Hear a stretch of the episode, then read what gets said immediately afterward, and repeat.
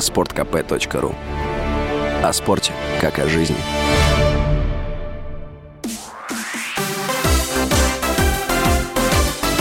Новости спорта. Московский «Спартак» сыграл дома в ничью с Екатеринбургским «Уралом» в первом матче полуфинала Кубка России по футболу в пути РПЛ. Встреча, прошедшая во вторник в Москве, завершилась со счетом 1-1. Счет в матче открыл на 21-й минуте Квинси Промис, забивший свой 102-й гол за «Спартак». Нидерландец отличился с передачи новичка команды Томаша Товариша, отметившегося первым результативным действием за клуб.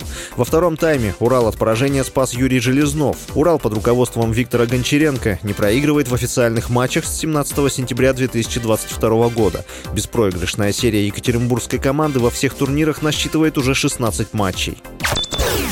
Российский теннисист Даниил Медведев, шестая ракетка мира, обыграл немца Александра Зверева, 14-я ракетка мира и впервые в карьере вышел в четвертьфинал турнира категории Мастерс в Индиан Уэлсе. Медведев выиграл поединок с Зверевым со счетом 6-7, 7-6, 7-5. Напомним, во втором сете при счете 3-2 в пользу Медведева россиянин подвернул голеностоп и упал на корт. Даниилу пришлось взять медицинский тайм-аут. После оказанной ему помощи российский теннисист смог продолжить встречу.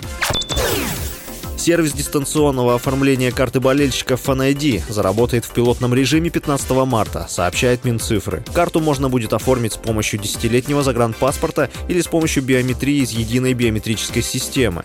Также болельщику нужно иметь подтвержденную учетную запись на госуслугах, смартфон с NFC-модулем, приложение госуслуги «Карта болельщика», а также приложение госуслуги «Биометрия» для подтверждения биометрии. Отмечу, что болельщики могут оформить FanID и прежним способом, подав заявление на госуслугу госуслугах и потом посетив МФЦ. В министерстве отметили, что FanID уже оформили 550 тысяч человек. С вами был Василий Воронин. Больше спортивных новостей читайте на сайте sportkp.ru Новости спорта.